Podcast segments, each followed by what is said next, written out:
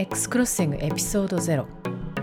X クロッシング本編の収録前に BGM 選びをしていたことから端を発した感覚と表現についての話です。いやこれちょっとだ話脱線するんですけどあのこういうオーディオ素材のサイトってテキストで検索できるようになってるんですよね。この軽快なとか、爽やかなとか、あとジャンルだとかで。それがすごい売りで出されてるんですけど、今回自分で使ってみて、言葉にこう音楽の感覚を言葉にするっていうのがすっごい難しいのがすごいよく分かって、最初あのこのターゲットの音楽ですってあったので、それで探せばいいかな、こうあの軽快かなとかなんとかってやったんですけど、全く当たんなかったんですよ。かすんなくて。で10分やってて疲れてきちゃったんですよね。全然違うのが出てくるんで、うん。であのミュージシャンの友達にこういう音楽なんだけどあのなんで検索すればいいんだろうって言ってジャンルでも何でもちょっと教えてくれないって言ったら結構すぐ答えてくれてその時にトロピカルハウスの要素が少し入ってますねっていうのが教えてくれて、なんでトロピカルハウスみたいなそんなジャンルは知らないと ここで一つ勉強になったんですけど。でそれでそのトロピカルハウスを入れるようになったらちょっとずつこう真ん中にっていうか的に入ってくるようになってでいくつか調べたのがこれです。そう、僕もこ大変の独断と偏見によりますけど。タグを見てこう言うんだってのすごいずっとさっきあのうん。10分ぐらい前からチェックしてて、うん、えーとか。でちゃんとこう用途だけじゃなくてジャンルとかねうん。場所とかも書いてあって、なるほどまあ確かにそうかみたいな思いましたけど。でも自分で調べるとき、この用語は出てこないんですよ。トロピカルとか夏とか、エンジョイとか、ちょっと面白いなと思いましたね。音楽を感覚にっていうか言葉にする。僕あの、ダイヤモンドオンラインっていうところで連載持ってるんですけれど、うん、はい。翌月の来月出るやつが、今のその AI の画像生成のところの話を書いてるんですね。はい、うん。うんで、AI の画像生成で、やっぱりその、えっと、ステーブルディフュージョンだとか、ああいったものって、なんかいろんなキーワード入れて、まあ、プロンプトにこう入れても、希望してるもの出ないじゃないですか、出ないんですよ。うん。うん。でそのそれが難しいって話を書いてて。でそういえば自分の好みのワインをこう注文したりビールを注文するときに自分の好きな味って何て表現すればいいかわからないって話をしてて。でもワインのソムリエとかってある味のことを何と表現すればいいかっていうことが共通語彙として持ってるんですよね。うん。はい。なのでそういう話をちょっとしてたんですけど今の三川さんの話ってやっぱり音楽、うん。音でも同じだなというふうに思ったんですよ。あーでもワインそうですよね。何かの香りとか土みたいな、一般人からすると表現にその言葉は使わないんだけど共通言語としてあるっていうと、うん同じものを指すんですよねだ。から、なめし側だとか、いや、それ、食い物の表現に使わないでしょみたいなこと言うわけじゃないですか。飲みたくなるんだろうか、それね。そうそうそうそう。なので、えっと、面白いなと思いました。どっかで取り上げてもいいんじゃないかと思ったし、いいですね。あの僕のその記事の中に今の話引用してもら引用させてもらってもいいですか？あ、いいですよ、いいですよ。もちろん、もちろん。はい、ありがとう。言葉を言葉を知って知り探し始めると、すごい楽しくなって近いものが出てくるので。でそうすると他のものも見るじゃないですかタブとかねでそうするとこの探してるの最初10分で諦めそう挫折しそうになったのが気づいたら2時間ちょっとやってて すごい楽しかったんですよあの時間忘れるってこういうことだなと思いました言葉を知る感覚と言葉を結びつけるのを一つでいいから知るとなんかそこが突破口になるんだなっていう。でも本当はこれは、我々のこう検索キーワードが音声言語に寄っちゃってるからなんですよ。うん。で例えば画像検索って今、ある画像をそのまま放り込んで似た画像を探すってことできるじゃないですか。はいで、ステーブルディフュージョンとかああいった AI 画像生成もラフな手書きを書いて、それをなんかかんもっと完成度上げてくれってできるわけですよね。うんだから実は今のやつも、もともとの YouTube の BGM を、それをそのものを検索ボックスにボーンと突っ込んだならば、似た感じの音楽素材を出してるっていう方が、より本当は適してるんだと思うんですよね。そうですね。例えば、これなんか鼻歌鼻歌で歌ったり、鼻歌検索は昔からあるけれども、あそうですよねうん。オーディオストックの方はそれがあったんですよ。あの YouTube の URL 入れてくれればみたいのがあって、でそれ見て、おおと思ってすぐ会員登録してうん入れたんですけど、やっぱ制約があって、10分までの動画に対応してます。うんでかつ音楽が単体として流れてる、まあミュージックビデオみたいなもんですよね。うんあれに対応してます。てで今回調べたかったのがこのラジオの BGM ですっていうやつだったから、うん。もうはい。本当に全然ダメでそこのところが難しいと思うんですけどねでもでもでもそれってそこに本当にあのフォーカスする人が出てくれば結構できますよね、多分ね、抽出して。ね、まあうん。今実際にその音楽だけ取り出すとか、まあ、さらに言うとベース音だけ出すとかギター音だけ取り出すってことができるので、うんうん。技術的にはそれは可能は可能ですね。あそうなんだ。でも僕もうん、こっちに住むときにすごい困ったのが、形容詞なんですよ、英語。うん。で、形容詞ってほら、クールとかいろいろあるじゃないですか、その要はあの自分の割とそういう感情を伝える言葉じゃないですか、形容詞って。うんで、形容詞だけぴったりするものは結構ないっていうか、そのうん辞書で調べても全然合わないんですよね。結局だから話してて、こういう感じ、こういう感じってなんか狂ったように学習して、うん。あこういうのが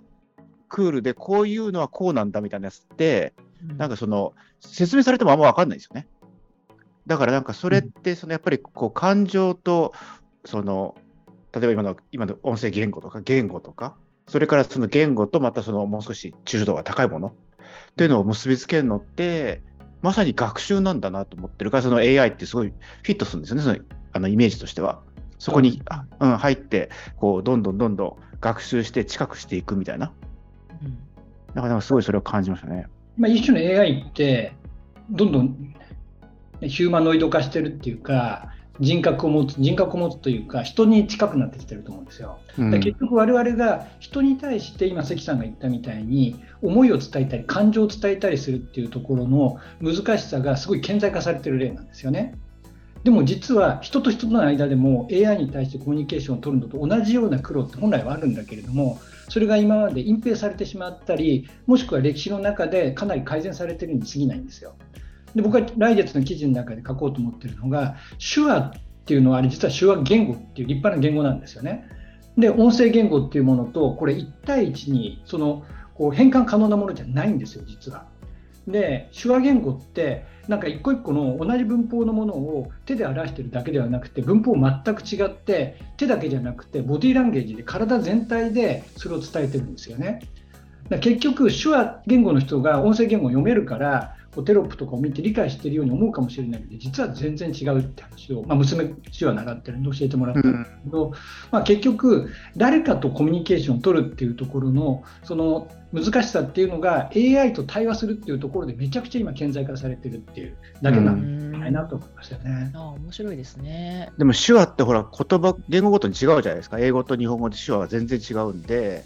だから僕とかもね、まあ、子供の関連で、まあ、今手話覚えあのあ目が見えないんで結局手話やめてやめてるんですけどやっぱりそのハンドサインとかみたいなそのなんかこうやっぱりこっちでやってて、うんで昨日来てたまた別の人は私カナダからちょっと違うのよねみたいな話をしてて、うんだからカナダアメリカでも違うみたいな感じをしていてアメリカ、確かに2つあるんですよ。英語え違う英語に2つあるんですよ。うんサインランゲージっていうんですけれど、なんかそれがね、ASL っていうのがアメリカンサインランゲージで、もう一個、普通に英語圏で使われるやつっていうのがあって、それがそもそも違うんですよね。なうだからん実は、手話言語間での翻訳とか通訳ってすごい難しくて、今仕方ないんで、それを音声言語に直し、音声言語を翻訳しってやってるんだけれども、本当は手話言語間で通訳や翻訳ができた方がいいんじゃないかっていうふうに、まあ、娘はそれをすごい言ってました。うん、そうだ全然今日だけでもこのネタでいけいけますね。いけますね。いや、これはね、本当奥深いと思いましたよ。でも、その私は突破口の言葉が一つあっただけだったからよかったですけど、まあ、そそれがあると世界広げてくるなというか、自分なりに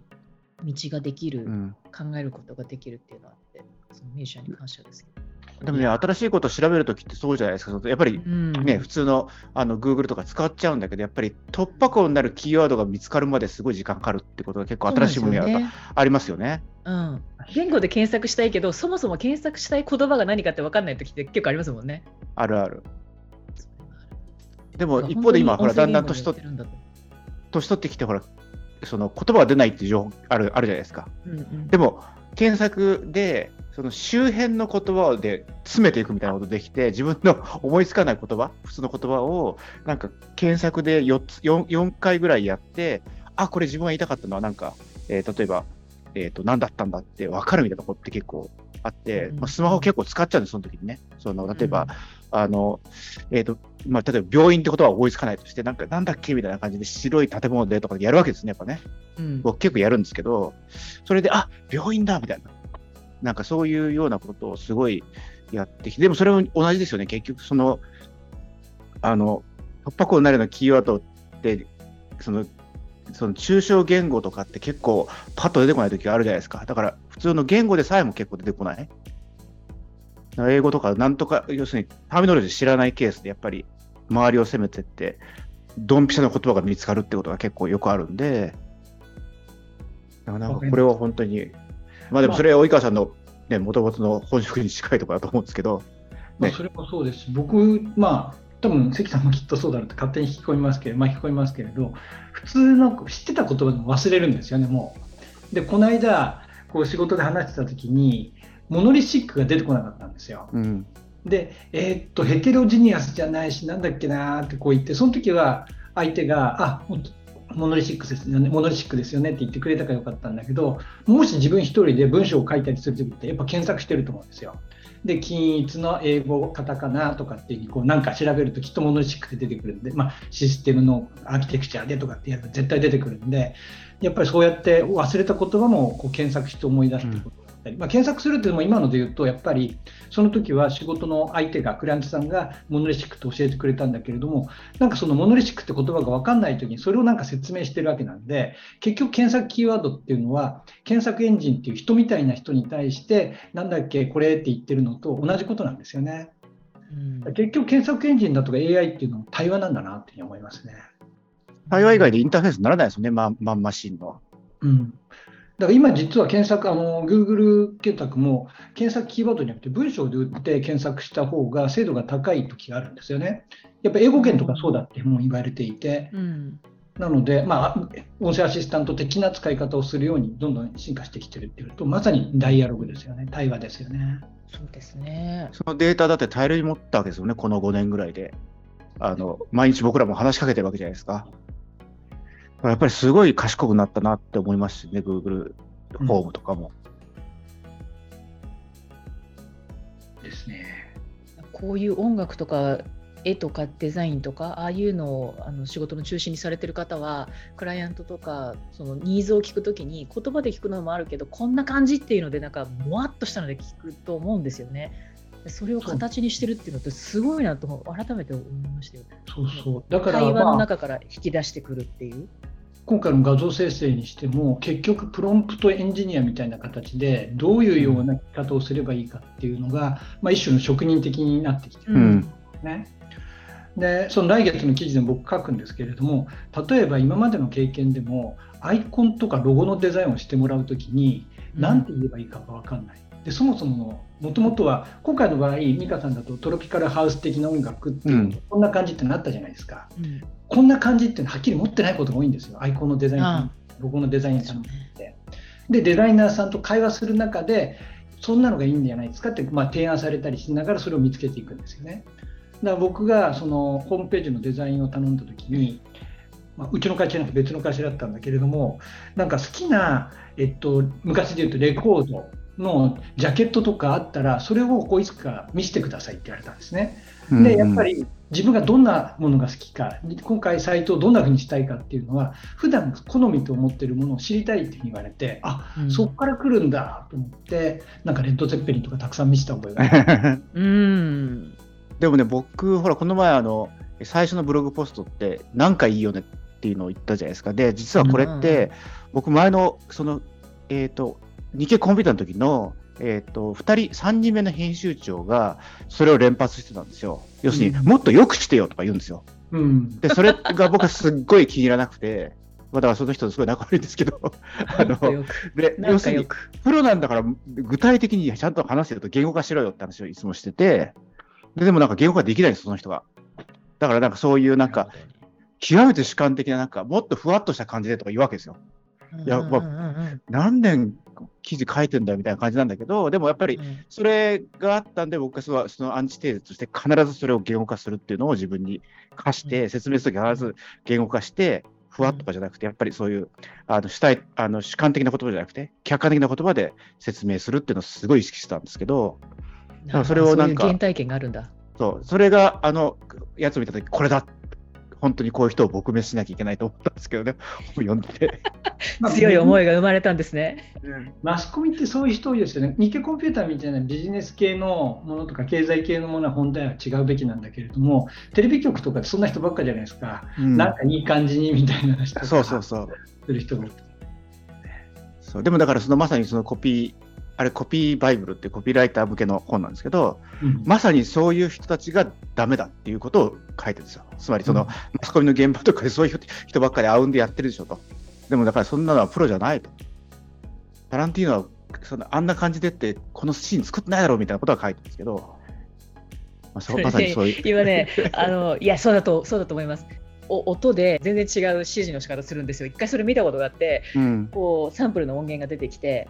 でそう聞くんですね。うん、うん、そうね、いいと思うんだけど、あのね、ここはね、ドゥーンじゃなくて、ズーンなんだよねとかっていう、そういう言い方をするんですよね。